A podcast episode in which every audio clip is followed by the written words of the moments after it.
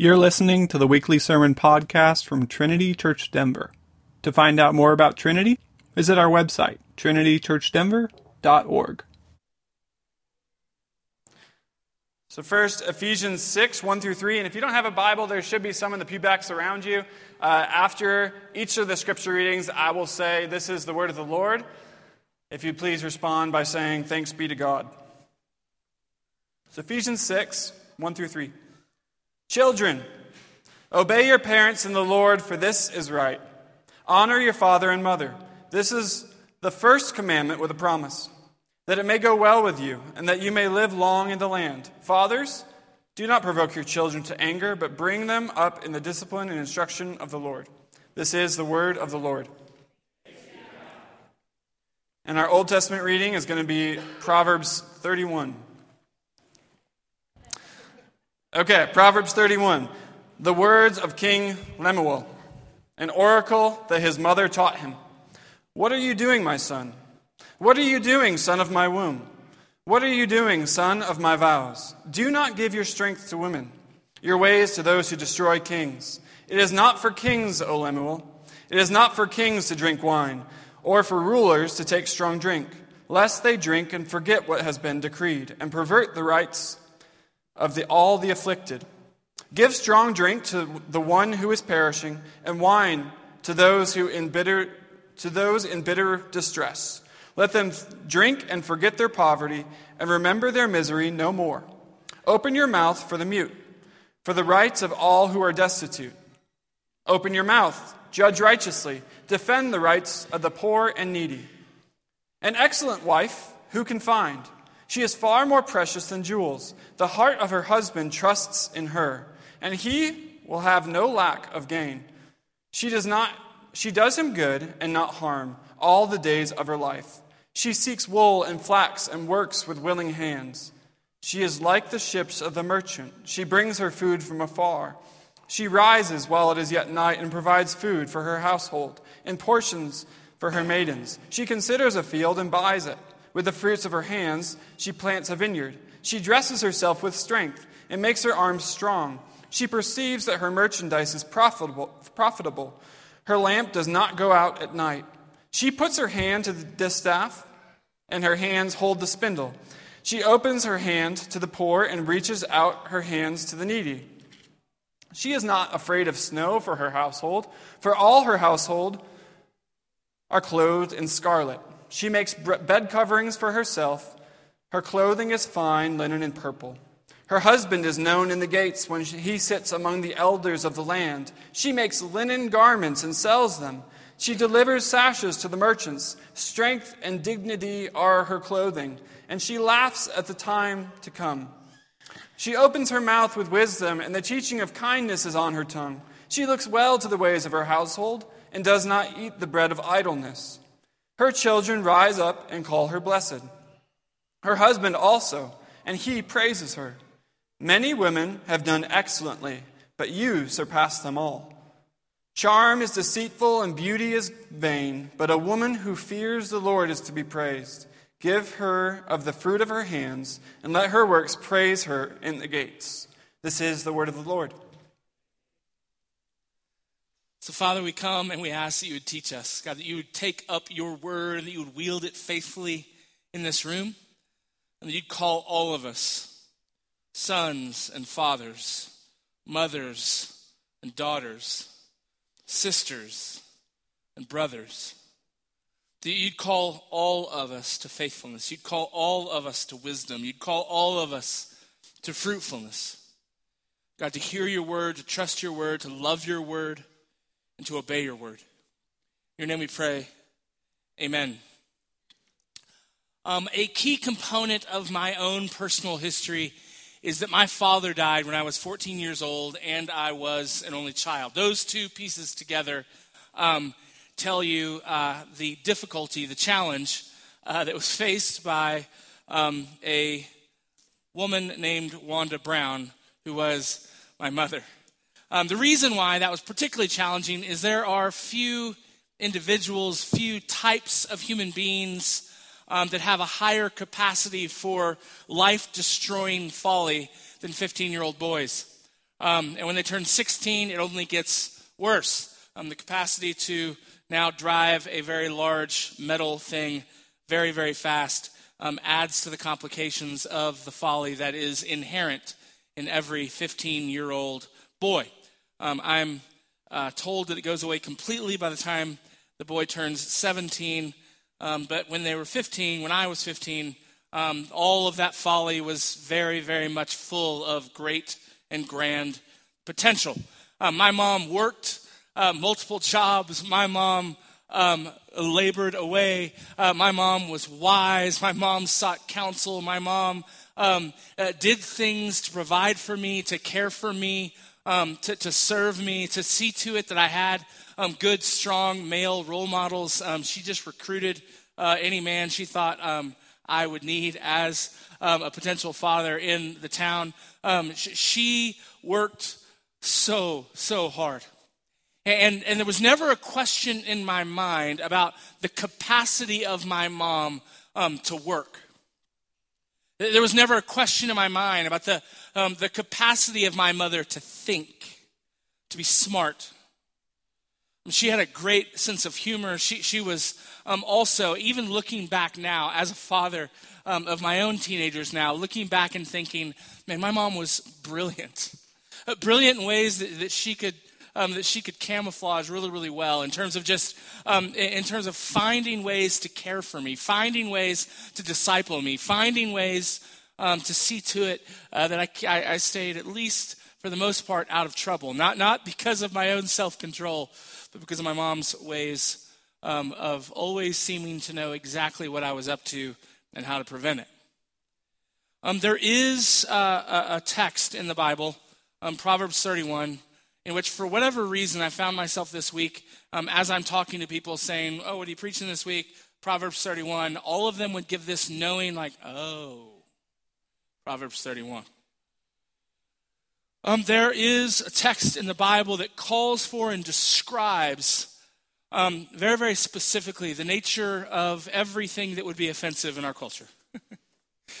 um, to, to, describe one, um, we'll get into some of these assumptions here in a minute, just to kind of highlight them. But, but the idea that there is an ideal man and a woman, there is such a thing as a man or a woman. To, to say that there is um, a, a, way of living in the world or a kind of woman um, that a man should seek as he sets out um, to pursue marriage set to, to, to, describe the nature of a woman that a woman should strive to be as she grows in maturity, to describe um, the, the call of a, a mom to, to, to, warn her son about particular kinds of women. Um, this chapter is, uh, has been um, for years a minefield, um, a, a, a, a layered opportunity for people to take offense. So, so I want to talk to two, we're going to have kind of an elaborate introduction this morning. I told my wife, she asked, How's the sermon? And I said, It's weird. Um, and she said, Oh no. Uh, so some of you should now be saying, Oh no. But, but I want to take a second to address um, two groups of people in this room um, before we get into some of the assumptions underlying this chapter and then looking at what, what frankly is a, a, relatively simple argument in the chapter itself. First, um, if you're here today and, and perhaps you're not a Christian, or you're a Christian who I would say has largely bought into um, the narrative in the world about, about, the nature of men and women. In other words, there is no nature of men and women. Um, or, or to, to, think about even traditional roles um, or, or uh, perhaps the history of the relationship between husbands and wives um, and the nature of women themselves and how they're to relate to men. Um, that, that, when you hear this stuff, that the, the, the, the knee jerk, that the first response is to hear this as some sort of oppressive, patriarchal, wicked, and evil system. I, I want to ask you for just a second if you, if you will take the next 45 minutes or so, um, optimistically, the next 45 minutes or so, and I want to ask you just to set aside for a moment that potential offense. And rather than finding all of the things to oppose in this message, I want you to consider for a second um, what I believe to be um, that, that God has structured the world in such a way that's actually profoundly beautiful, that actually is profoundly liberating, that actually produces wise and joyful and delightful fruit, um, not just for you know strong men who, who are um, getting all the benefits of some system that they've imposed on the world, but rather um, that, that, that, all of us are designed by God to enjoy um, a certain kind of fruit that grows only in the garden of a, of a life that cuts with the grain of God's wisdom or how He's designed the world. And that this system, this design of the universe is not oppressive, but liberating. It's not joy destroying, but actually is the, the fount out of which real, tangible, joyful living can come. So, so I want you to just set aside, if you will, you can in 45 minutes you can be angry and offended and all those things but, but right now for 45 minutes i want you to consider the words of scripture the world that the scriptures um, de, describe for us and ask yourself could this world be beautiful and good and and this will be a scary question could it be true? Could this be actually how the world truly is? Second, um, there's a group of you in this room who, who are Christians, and, and, and maybe you were raised in the church. It, in, in, my experience, it tends to be people who are raised in the church. Um, and, and you, particularly, are a woman, and, and, and you hear Proverbs 31 and you cringe. And you don't cringe because you don't think it's true. You don't cringe because you think the worldview of the scriptures is false and wicked and oppressive, but, but rather you cringe because um, you've heard enough sermons or enough lectures or read enough books about Proverbs 31, um, and you've always heard Proverbs 31 as this unattainable standard. As like this bar that God has set for you, um, and this picture of kind of the ideal wife, and you recognize in your own life that that's not who you are. You're not there yet. And so you hear a text like this, and all you hear again and again and again is kind of a narrative of your, of your own failures. A narrative of how you haven't quite measured up. A narrative of how, like, you're not the ideal wife. Um, can, can I just plead with you for a moment? Um, that is a way of thinking about the scriptures um, that is rooted in law. It hears the Word of God as a standard um, that, that you must measure up to in order to be accepted and loved. And so when you hear a text like Proverbs 31 and you realize that the picture here doesn't quite match up to the reality of your own life, what you feel like is that God has now rejected you. I want to plead with you to know, to, to, to begin from a place of faith as you hear Proverbs 31. And what I mean by that is you begin from a place of trusting and believing that God has atoned for your sins, that God has redeemed you, He's rescued you, He's adopted you, and He has declared His love for you. Not on the basis of you meeting some standard uh, uh of achievement, not because you check enough boxes in Proverbs 31, but, but on the grounds, on the basis of the work of Jesus on your behalf. So, so, that when you come to Proverbs 31, you come listening by faith, not, not, not merely believing that these things are true, but believing that the God who speaks them already loves you. The God who speaks them has already atoned for all of your sins and failures. It's a God who speaks these words, that describes this picture, is holding out to you not a standard that you must uphold in order to be loved, but rather a, a picture, a vision of what we should strain towards. Um, not because we want to be loved, but because God has loved us, because God is good and righteous and holy and worthy. What he's describing in these verses is actually beautiful and true and good. And the only soil that this kind of life can grow out of is the soil of the gospel. It's the soil of, of, of a people who know, who confidently and joyful, joyfully know that Christ is our King, that Christ is our Lord, that Christ has dealt with our sins, and that Christ is our brother now because we've been adopted by God. So, so those are my, my two asks for you as you sit in this room um, before we step into this text. For those of you who are non Christians, for those of maybe you who would call yourselves Christians or, or are Christians who, who take offense to um, some, some of the, the fundamental understandings of, of, of sex and gender that, that's implicit in this text, that I'm going to, don't worry, I'll, I'll make it explicit in just a second. Um, I want to ask you to like set aside your offense for 45 minutes. Now for 40 minutes. You only have to not be offended for the next 40 minutes. And ask yourself the question, is this beautiful? Could it be beautiful? And therefore, could it be true? And then, second, for those of you who have a, a particular tendency to hear any command in Scripture, any description in Scripture, like the one in Proverbs 31, to hear them as like legal demands um, or a ladder that must be climbed in order to be approved of by God, um, I, I want to ask you to, to, to, to set that aside. Actually, I'm going to ask you to repent of that. To repent of that and begin from a place of understanding the work of Jesus and hearing these words from a father who already loves you, who already delights in you, and wants his best for you.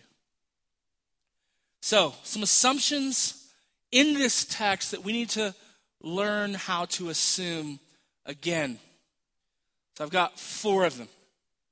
We're going to go fast through them. First, in this chapter, this chapter will not make sense to you at all unless you understand that there is a given thing, a thing that is not decided by your brain or your feelings or your desires or your fears or your experiences, but rather an objective, real thing called a man. It's a strange thought. And up until about seven minutes ago, it could be assumed everywhere or almost everywhere. That there is a thing, a real thing, not determined by what you feel, not determined by what you think, not determined by your own desires or your own fears, um, not even determined by how you decide to dress or what hormones you're taking or what surgeries you've had performed, but rather there is an objective and real and tangible and objective thing called a woman. It's independent what anybody else would say. This is um, kind of one of the, the bedrock truths of Christian epistemology. There is uh, a nature to the world. The world exists. Men and women exist. Um, uh, there is a thing that exists in the universe that does not care what you feel about it. Doesn't change. God is there and He defines the world and He defines what a man is and what a woman is and He creates them by the word of His power and those things exist. And do not ask your opinion of them or your feelings about them or your fears concerning them. They just are. You will not understand Proverbs 31 if you do not understand um, that men and women are not interchangeable you can't just switch. The definition of man or woman is not fixed by God Himself. If you don't begin at that place, then Proverbs 31 will be nonsense to you.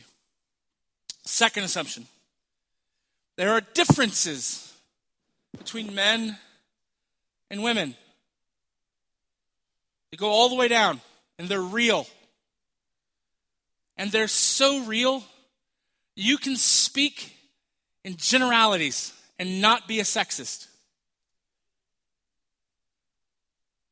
He said it again. There are fundamental differences, generally true, about men and women. Doesn't mean there's not exceptions. Just in general, you can say this is true about women. Women tend to do this, and men tend to do this. You can say that. You can say these things and not be a sexist and not be lying. In other words, the Bible thinks of maleness and femaleness as being fundamentally, ontologically different things, different ways of being and existing in the world. These are not merely cultural, they're not merely superficial, they're not bugs, these differences between men and women. They are actually features, to use software development lingo. They're by design. God wants it that way. It's better because it's that way. In other words, those differences in, dis, in, um, in, in, in orientations, that those differences in particularly proclivities, those, those generalities should be embraced, laughed at often, but embraced and not immediately and sensitively taken offense at. Third, this is maybe the biggest one. The goal of all of human life, male and female, is to glorify God. But it's with a shared and cooperative end. But one of the things that makes the Bible hard to understand for us is that we've bought into kind of different versions of the same kind of autonomous individual lie. And so maybe its best form that it takes, but it's still not true, is that you as an individual exist to maximize your full potential as an individual human being. Or, this is the most, I think, destructive version of this lie, you exist as an individual to maximize your personal satisfaction, pleasure, or well being. And there are Christian versions of both of those, and there are secular versions of both of those, and they're all wrong. Got it? Let me explain this further.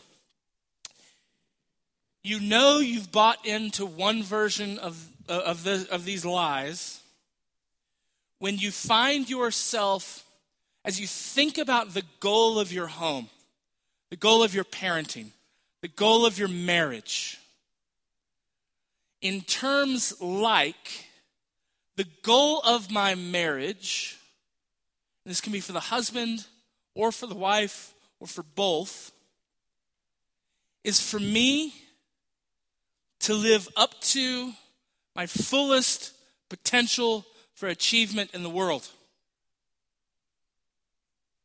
To, to, advance as high as I can and be as successful as I can in my career.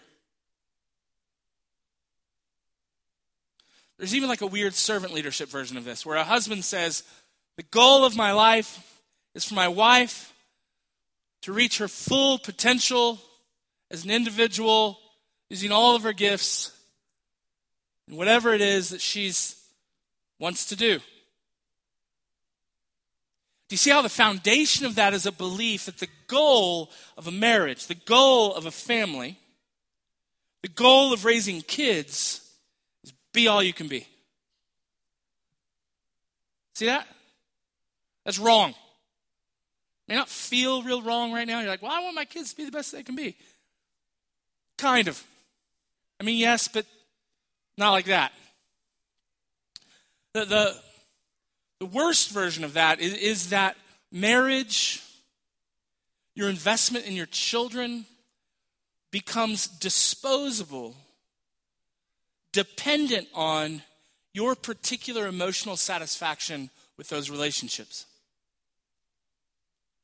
Even worse, you evaluate your own parenting of your children on the basis of their own emotional satisfaction with your parenting.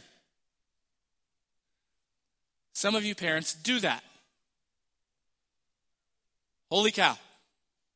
Don't do that. The goal of human life is understood in Scripture. The goal of marriage is the glory of God. The goal of raising children is the glory of God. Um, the goal of a family is to glorify God. But, but not as individuals, but rather when God takes a man and a woman and he fits them together in marriage. This is, you won't understand the back half of Proverbs 31 apart from this. The idea is that together the mixing of these differences, the complementing of these distinctions between a husband and a wife that those two things coming together will produce a unique kind of fruitfulness in the world that is the glory of God. Does that make sense? In other words, it's not merely like, hey, two individuals we want you to come together in a marriage so that you can be all that you can be and you can be the all that you can be and everybody's happy because everyone's going out and being all they can be individually. No, the idea is that a husband and a wife come together, and as they come together in their union together, their life together, the mixing of the differences between men and women generally, but also the, the, the rather incredible differences that you find and discover when a, when a specific husband marries a specific wife. People come to me often and say, I don't know if I can marry this woman. And I'm like, why? She says, just because we're so different. I laugh. There's no one more different than me in the universe than Jenny Brown. And it makes life so fun, unless she makes broccoli. The idea is that these differences, all of this just ball of difference, comes together, and the result is a magnification of strength and fruitfulness that wouldn't be possible otherwise. In other words, the goal family, the goal of marriage, the goal of parenting, and by extension, the goal of the life of the church is that God takes all of these differences, places them in a covenantal structure called marriage, and causes it to be more fruitful, to explode with fruitfulness. The obvious example of this is children. But it goes beyond children, as we'll see in the rest of Proverbs 31. Last assumption is that society and households can be structured in such a way that cut with the grain of this fundamental presupposition or cut against the grain of this fundamental presupposition. In other words, there'll be practical ramifications for how you structure your marriage, how you schedule things, how you spend your money, what you do on your dates, how you raise your kids. There will be practical ramifications in terms of how things are actually structured, what you actually talk about, how you think about just week to week to week, how you think about your jobs, how you think about the economics of the household that will either cut according to this grain, this, this way that I would say is fundamental to the nature of the universe, or cut either against that grain or with that grain. And whether you, to the degree that you cut with this grain, there will be, doesn't mean life will be easy, but it means life will be more fruitful.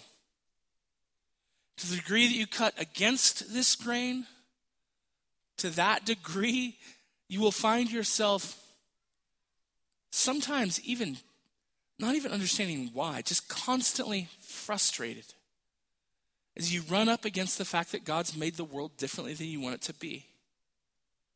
Okay, so now, given those fundamental assumptions that are intrinsic in this text, what are we looking at? In Proverbs 31, we have a mother counseling her son. And so, for you in this room who are mothers, you should listen to this text and hear something of the kind of counsel that you're first and foremost supposed to be giving your sons.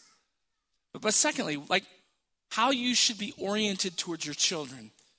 So, as we listen to this mother speaking to her son, moms, that's your call. Some of you are sons in this room. As sons, you should listen to this text as God, God our Father, speaks to us through this mother. You should listen to her for counsel, for wisdom. Women in this room generally, you will hear in this, I think, one of the most noble and beautiful descriptions of your purpose for existence in this world fruitfulness. And not just bearing children, that, that, that's not what I mean. I don't want to reduce it to that. but bearing a certain kind of fruit in the world. And so, as you listen to this, I don't want you to hear this as a reduction of your calling and your vocation in the world, um, but rather, um, for those of you in this room who are wives, and those of you in this room who are mothers, um, and you could, you could dive all the way down into this thing. Um, for those of you maybe in this room who are single, I, I want you to hear in this, and by extension, um, don't just say, well, this isn't for me because I'm not a wife. Um, this isn't for me because I'm not a mother. I want you to hear in this, uh, um, by extension, kind of the fruit or, or the, um, by extension through typology, a kind of life that God has called you to, at, specifically as a woman in the world. And then men, there are general statements in here as a mom speaks to her son that you should hear. So, let's just look at the fundamental shape of this argument and learn from it from what we can.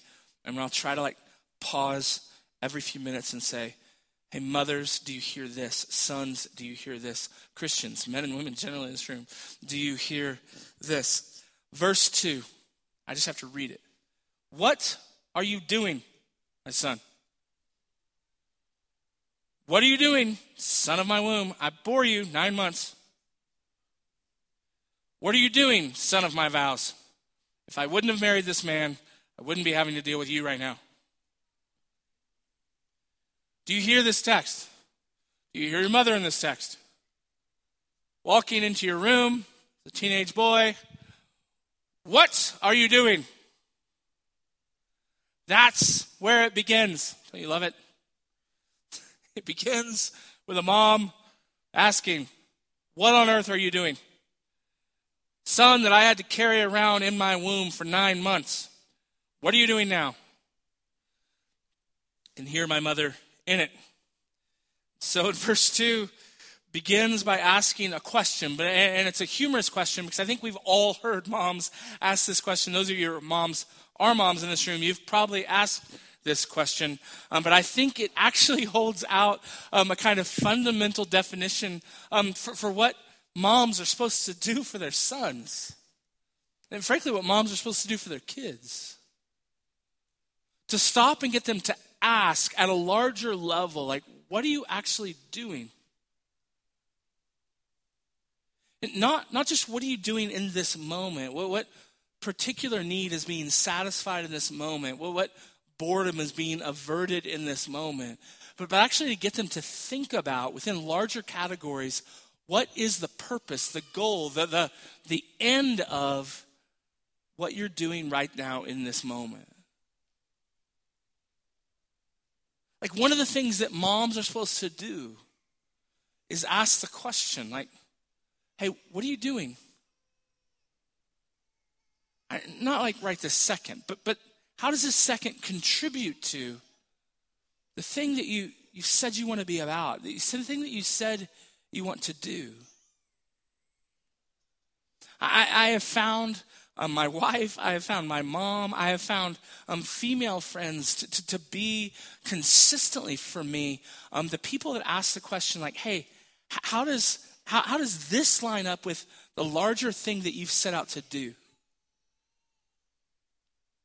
I think as men, one of the particular temptations we have is to, to get lost in the details of what's right in front of us, whether it's just kind of squandering what's in front of us or, or just kind of getting bent out of shape over um, maybe something that's really important and we need to be working on um, this, but to lose sight of um, how are things, how do these things, these small things, these day to day realities fit into the larger scope of what we've said we want our lives to be about?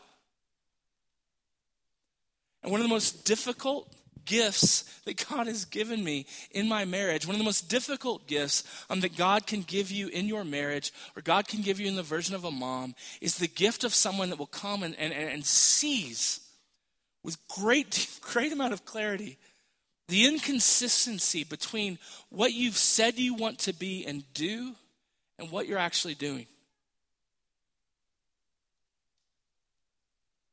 And so the question comes a question that moms should be really, really good at. Hey, what are you doing? Now, you, should, you shouldn't do it with scorn. You should do it, well, maybe sometimes scorn. what are you doing? And then there are two fundamental concerns that this mom tethers to her son, warns her son about, that he needs to be aware of what he's doing. The first, verse 3 Do not give your strength to women or your ways to those who destroy kings. There is a unique and predominant way in which women have the potential to destroy or to squander the strength of men.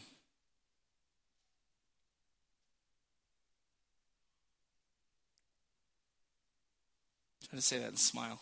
big, say it.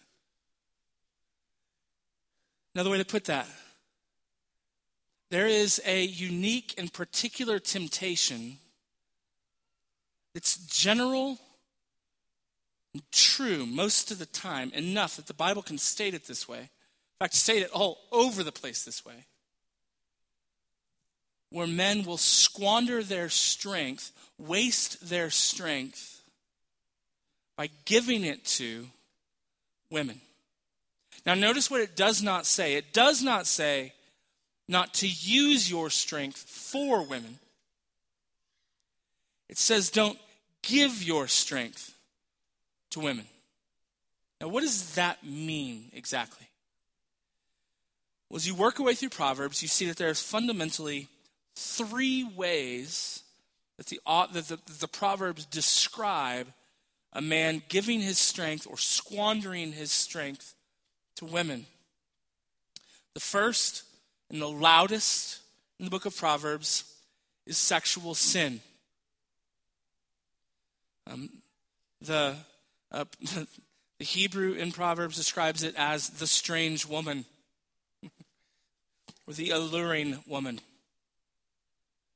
There is, and I've seen this countless times uh, over the last 20 years of my life in counseling lots and lots of, and observing lots and lots of men as a pastor.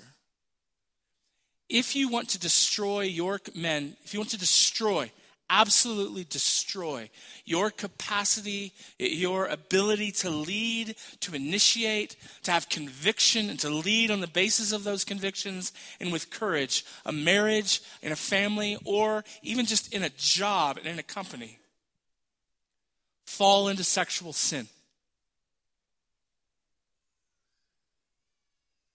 It's gotten to the point where if I meet a man and they begin to talk about struggles that they're having in their marriage, the way that they talk about the struggles they're having in their marriage, even if they disclose nothing about any particular sexual sin, I know they have a porn problem. And it generally has will come out in some form of, you just don't understand my wife. She's impossible to lead. Now, there are, are, are real wives and real women who are, rebel against the leadership of men, who rebel against their husband's love and care and leadership. But man, if nine times out of ten, it's not really the wife. It's the husband's looking at porn and he can't lead and he feels frustrated by it. And he doesn't even know why he can't lead because logically he can't draw the connection between I, am I'm, I'm plagued by a sense of guilt and shame over my own corruption, my own um, di- di- disloyalty to Jesus and disloyalty to my wife, um, and, and therefore I can't lead. And so um, rather than actually taking responsibility for that, um, he, he chalks it up to blames um, a, a, a wife who just won't listen to him. You want to see your strength squandered, destroyed, your ability to lead absolutely thwarted? Look at porn. Linger over sexual fantasies that are sinful. It will absolutely empty you of your strength. Second way that strength, the strength of a man is squandered um, squandered towards women in particular. um, is the, the complaining woman or the demanding woman. Um, the way that this is described in Proverbs uh, and, and in other places in Scripture is a wife who wants all of the strength of her husband to be spent on her. In other words, it's not about an objective reality, objective goals. It's not about um, God has formed a team called the family and a marriage to, to glorify Him in fruitfulness and in ways that would be impossible otherwise. Um, but rather, all of the strength of the husband should be centered not on God, not on, on kind of objective fruitfulness in the world. It must be centered on her, her satisfaction, her pleasure, her joy, her fulfillment, um, her um, needs or desires being met. It comes out in a kind of complaining persistence um, that the Proverbs don't describe in flattering ways. And third, the foolish woman. The woman that just wants to run headlong into folly, into things that will destroy both her and her family, will destroy her household. The Proverbs talk about um, the one who um, can both build up her own household with her hands and destroy it um, through her own folly. And so there is kind of foundational to um, the, the, the fundamental, if you think about this as there's two basic warnings laid out for us in Proverbs 31 um, that a mother would give to her son. The first is um, that you should be aware of your strength being squandered on the wrong kind of woman. In other words, there's a particular temptation that almost all men are going to be prone to, that all men are going to have to resist. And that particular temptation is a kind of disordered love towards the wrong kind of, of woman. And so, mothers, your charge is to warn your sons from that particular temptation. Men, you should be aware of this is the way that one of the, the Bible would say this is one of going to be one of your fundamental struggles is a temptation to um, a disordered love, disordered affections, and therefore a disordered life towards the wrong kind of woman. And third, maybe where the landmines are, women don't be one of these kind of women. D- don't be a foolish woman. It's interesting, kind of in our time and day, particularly in evangelical circles, to even admit that there's a possibility of there such a being such a thing as a foolish woman is almost anathema. Because if you say there's such a thing as a foolish woman, someone will hear you say all women are foolish, which is exactly what a foolish woman would say. So, my call to you, women don't be a foolish woman. Don't be the strange woman, strange, sexually alluring woman who uses sexuality, maybe consciously or subconsciously, to destroy men. And don't be the kind of woman who requires that the world center around your husband, your children, your family, your life, center around you your career, your emotional satisfaction. Don't be that kind of woman. Second warning this is not for kings, Lemuel. It is not for kings to drink wine or for rulers to take strong drink, lest they drink and forget what has been decreed. So, strong drink in Proverbs causes you to forget. And specifically, it causes you to forget God and what God has said in the world. And so, what the author of Proverbs commands us to do is to not, um, the, the, the, the, the mother counsels her son to do is don't be given to strong drink, don't be given, um, given to much wine. So, it seems that one of the fundamental temptations for men are diversions like good scotch. Now, I like good scotch. But one of the temptations I have, and that every man in this room has, is diversions like good scotch or watching sports. I'm just going to pick stuff I like. You guys can find other things.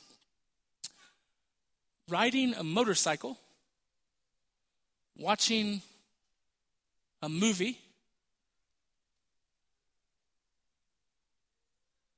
Mom says, well, Jenny specifically says watching football, since that's every about every September we have the same fight on about the third sept- Saturday of September. Like usually begins with, so you've been sitting here watching football for six hours. Are there any more games on today, or there's a particular temptation that men have towards finding diversions that are, you can actually see a theme here, right? That squander men's strength. Strong drink being one of them, the, the main one.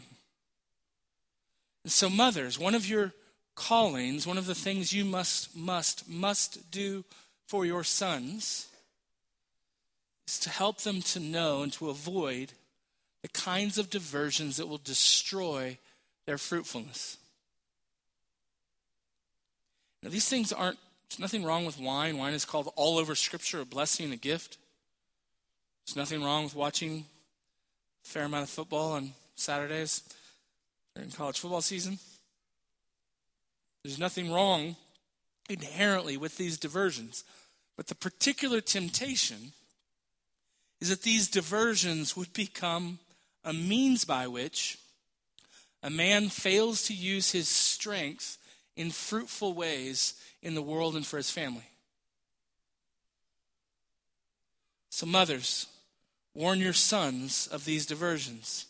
Sons, and all men generally, be aware of the particular temptations of these diversions. Women, as you consider who to marry. Look for men who aren't easily diverted, who aren't given to strong drink. That should be a huge warning to you. And not merely because of a disease called alcohol, alcoholism or addiction called alcoholism, um, but because like God's called the family to bear fruit that glorifies Him. And a man given to much drink, a man given to much diversion, will spend his life spinning the hamster wheel. And he will forget, in the midst of those diversions, what God has decreed, what God has said, what he's commanded, how he's described wisdom. So, the basic concern laid out um, in these two warnings are that men are made to be strong and to be strong in order to fill the world, to work hard, to be fruitful. Um, uh, like we talked about a few weeks ago, that men are supposed to go to bed tired. Um, you should go to work with all of your might, using all of your strength to be fruitful. And moms, um, your job, your, your, one of your fundamental jobs is to raise sons who live that way who are asking the question regularly of your sons, What on earth are you doing? Don't waste your strength in that direction. Don't waste your strength in that direction. Don't squander the strength that God has given you in order to be fruitful in this world. Be tired. So, so moms, one of the one of the other temptations I've seen just among moms is to baby your sons. To like, oh, you're so tired, or oh, your leg's sore. Stop it. Celebrate when your son is exhausted. Make him more exhausted. If his legs hurt, you should learn the question are you hurt or are you injured? If you're injured, we will go to the doctor. If you are hurt, go outside and get to work. Like, learn that distinction.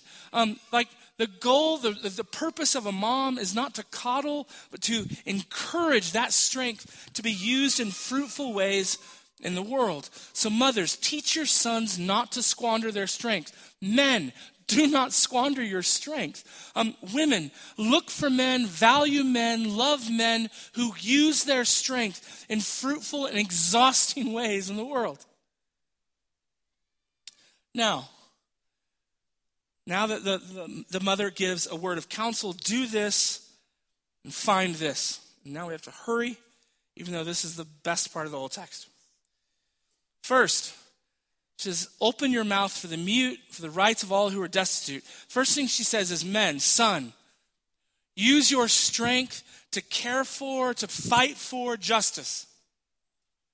Son, make sure that your strength, your fruitfulness, um, is not merely being spent on yourself, but is actually a kind of fruit that can be shared by the community, a kind of fruit that blesses and cares for the city. Now, it's important to get clear on what justice is.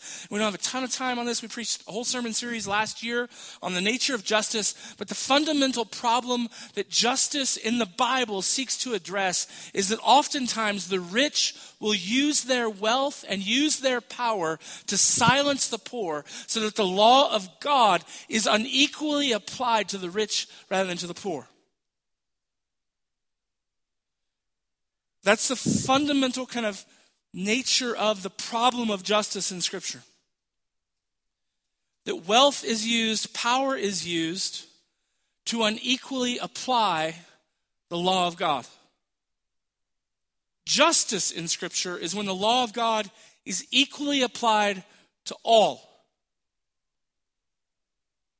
We have a whole history as a nation, and we have a history right now that continues in it to try to find creative ways of not applying the law of God equally to all people. Even anti racism in our day is fundamentally an attempt to be racist. But that's all I'm going to do there. So the first is use your strength, son, for justice. Make sure that those who don't have a voice, those who are being crushed, their rights are being defended. And then, second, find a wife that looks like this. What, what unfolds then from verse 10 to the very end of the chapter is a description of um, what I would call the ideal wife, or the wife that um, uh, um, men in this room, sons in this room, single men in this room, um, this is the kind of wife you should seek. Um, for those of you who are women in this room, this is a picture of, of what God has made you for. And this isn't by any stretch of the imagination, this kind of picturesque 1950s stay at home with a doily and your beauty magazines and stare at your daisies woman. That's my picture of the prototypical 1950s woman. No, this is a picture of a woman who is industrious, who's got strong arms because she works hard, um, who is being fruitful. In other words, the goal sometimes um, in, in, some of the circles that we run in can often be to say that the goal is for a man to be fruitful, to use his strength to bear fruit, and a woman is there to kind of coddle the man.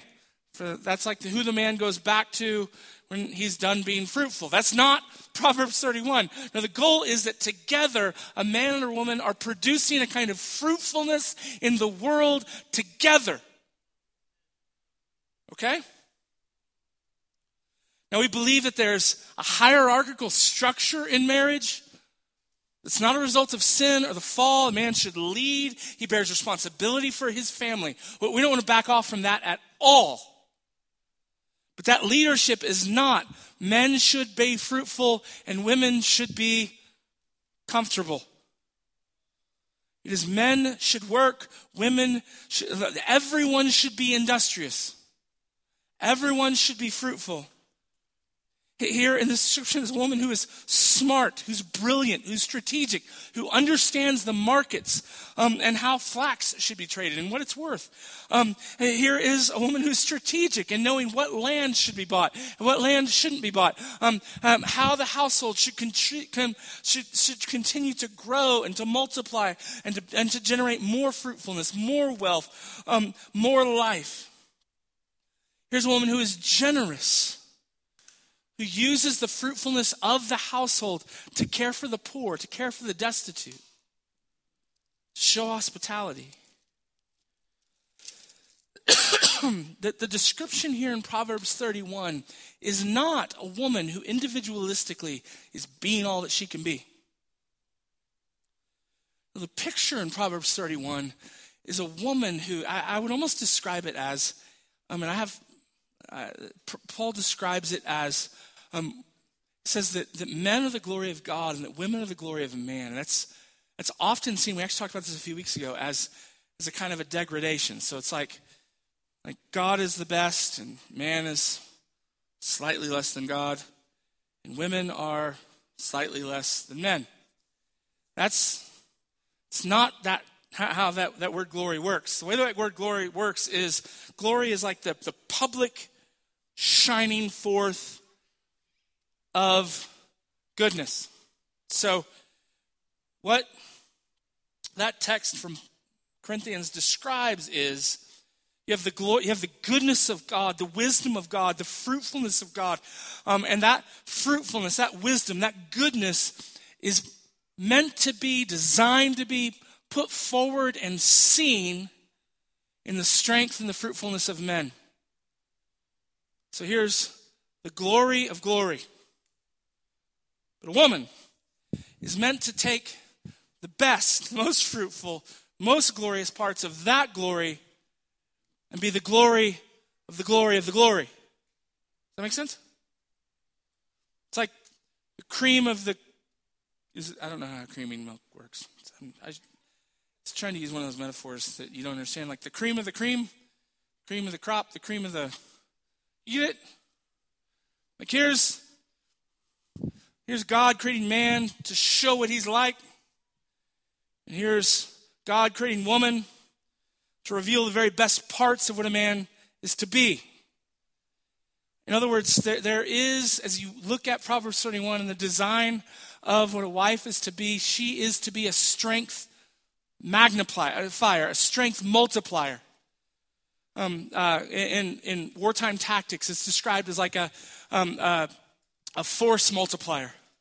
It's a kind of tactic or a kind of weapon or a kind of thing that, that takes um, the strength that's there and multiplies it, causes it to be more fruitful, more effective, um, better at, um, um better in, in, the end at producing all of these things. Um, in other words, the description of what a woman is to be, what a wife is to be, that, that the ideal wife described here is not of a passive, just kind of sitting over in the corner, um, reading uh, Cosmopolitan and bouncing her foot on her knee. Um, it, it is instead a woman who is strong and smart and industrious and fruitful in the world in such a way that um, um, the strength and the glory of her husband is magnified and multiplied, and there's a kind of fruitfulness that grows out of the household that is magnificent, not despite the wife, but because of the wife. That in a marriage and a family, there comes out of it a kind of beauty and glory and fruitfulness and wealth and, and, and children and generosity that couldn't be there any other way. And the grounds of it is a woman who does not fear the days that are coming, is confident in the providence of God, the goodness of God. She is a woman fears the Lord. All of it growing out of this fundamental place. And so, mothers, raise sons who look for this kind of woman. Sons, men, looking for a wife. Look for this kind of woman. Husbands in this room, your leadership should be such that it cultivates or grows this kind of environment, this kind of culture in your home. And Christians, women, See this not as a standard to be achieved so that you'll be loved, but rather as um, a calling, a noble and glorious and virtuous purpose and meaning for your life, given to you by God to be marked by joy, by delight, and by pleasure. Last, I've gone a bit over, sorry. Um, the reality is that God has called all of us into this, this project or this, this meaning of what it is to be human, what it is to be man and woman in this world to bear a kind of fruit um, the fruit of children, the fruit of wealth, the fruit of culture, the fruit of beauty, the fruit of goodness in this world. And, and the reality is, is, that all of us fail at it. And, and some of you in this room, you've tried as hard as you can, but I'm over now, so you're allowed to be angry, I said. Um, and, and, you hear all of this and you just don't like it. Um, or, or, some of you in this room, and all you hear in this again and again and again is um, you see the futility of your own life. Um, whether that's because of sin or because of um, difficulties or because of particular circumstances. And you see all of it, and all you see is abject failure or something you hate. And, and, and so I would be remiss if I didn't place at the center of this, as which is at the center of everything in Scripture is that God sent his son Jesus to die on the cross on behalf of us so that our sins, all of our sins, would be washed away. And so, for those of you who are angry at this kind of description of the meaning of life, the purpose of life, what it means to be a man or a woman, I would plead with you to stop for a second and consider the mercy and the goodness of a God who will send his own son to die in your place. He's not out to get you. He invites you with joy to receive this grace. Now, know it's hard to trust Him, to trust Him and to receive from Him wisdom, real wisdom as to how the world is. For those of you who have failed, who fail again and again and again, who feel the futility of your own sin, Jesus Christ died on behalf of your sins. Um, not so that you could be perfect, but because you're not. Not because you could do this well right now, because you'll fail at it. And so believe in Him, trust in Him, receive forgiveness from His hands. And then try again. I mean, this is why we end at this table every single week. We don't come to this table because we're worthy. We come to this table to again be reminded that God is good, He's kind, He's merciful. So, all that He commands us, He commands us out of love. Um, to, to, to be reminded again and again and again, despite the failures of the last week or the last couple of hours, that God is gracious and kind and forgives our sins. So, I want you to bow your heads with me as we pray, as we prepare for communion. And so, Father, we come again to this table. And in one of the most beautiful, not just metaphors, but realities in the universe. And we seek to go out from this place blessed, cared for, loved, forgiven, and strengthened. Um, our obedience comes because you feed us, you nourish us, and you forgive us. And so, God, may this meal be for us in, in very, very real ways our strength, our wisdom, um, and, and a reminder that our God is good and that He loves us. In your name we pray. Amen.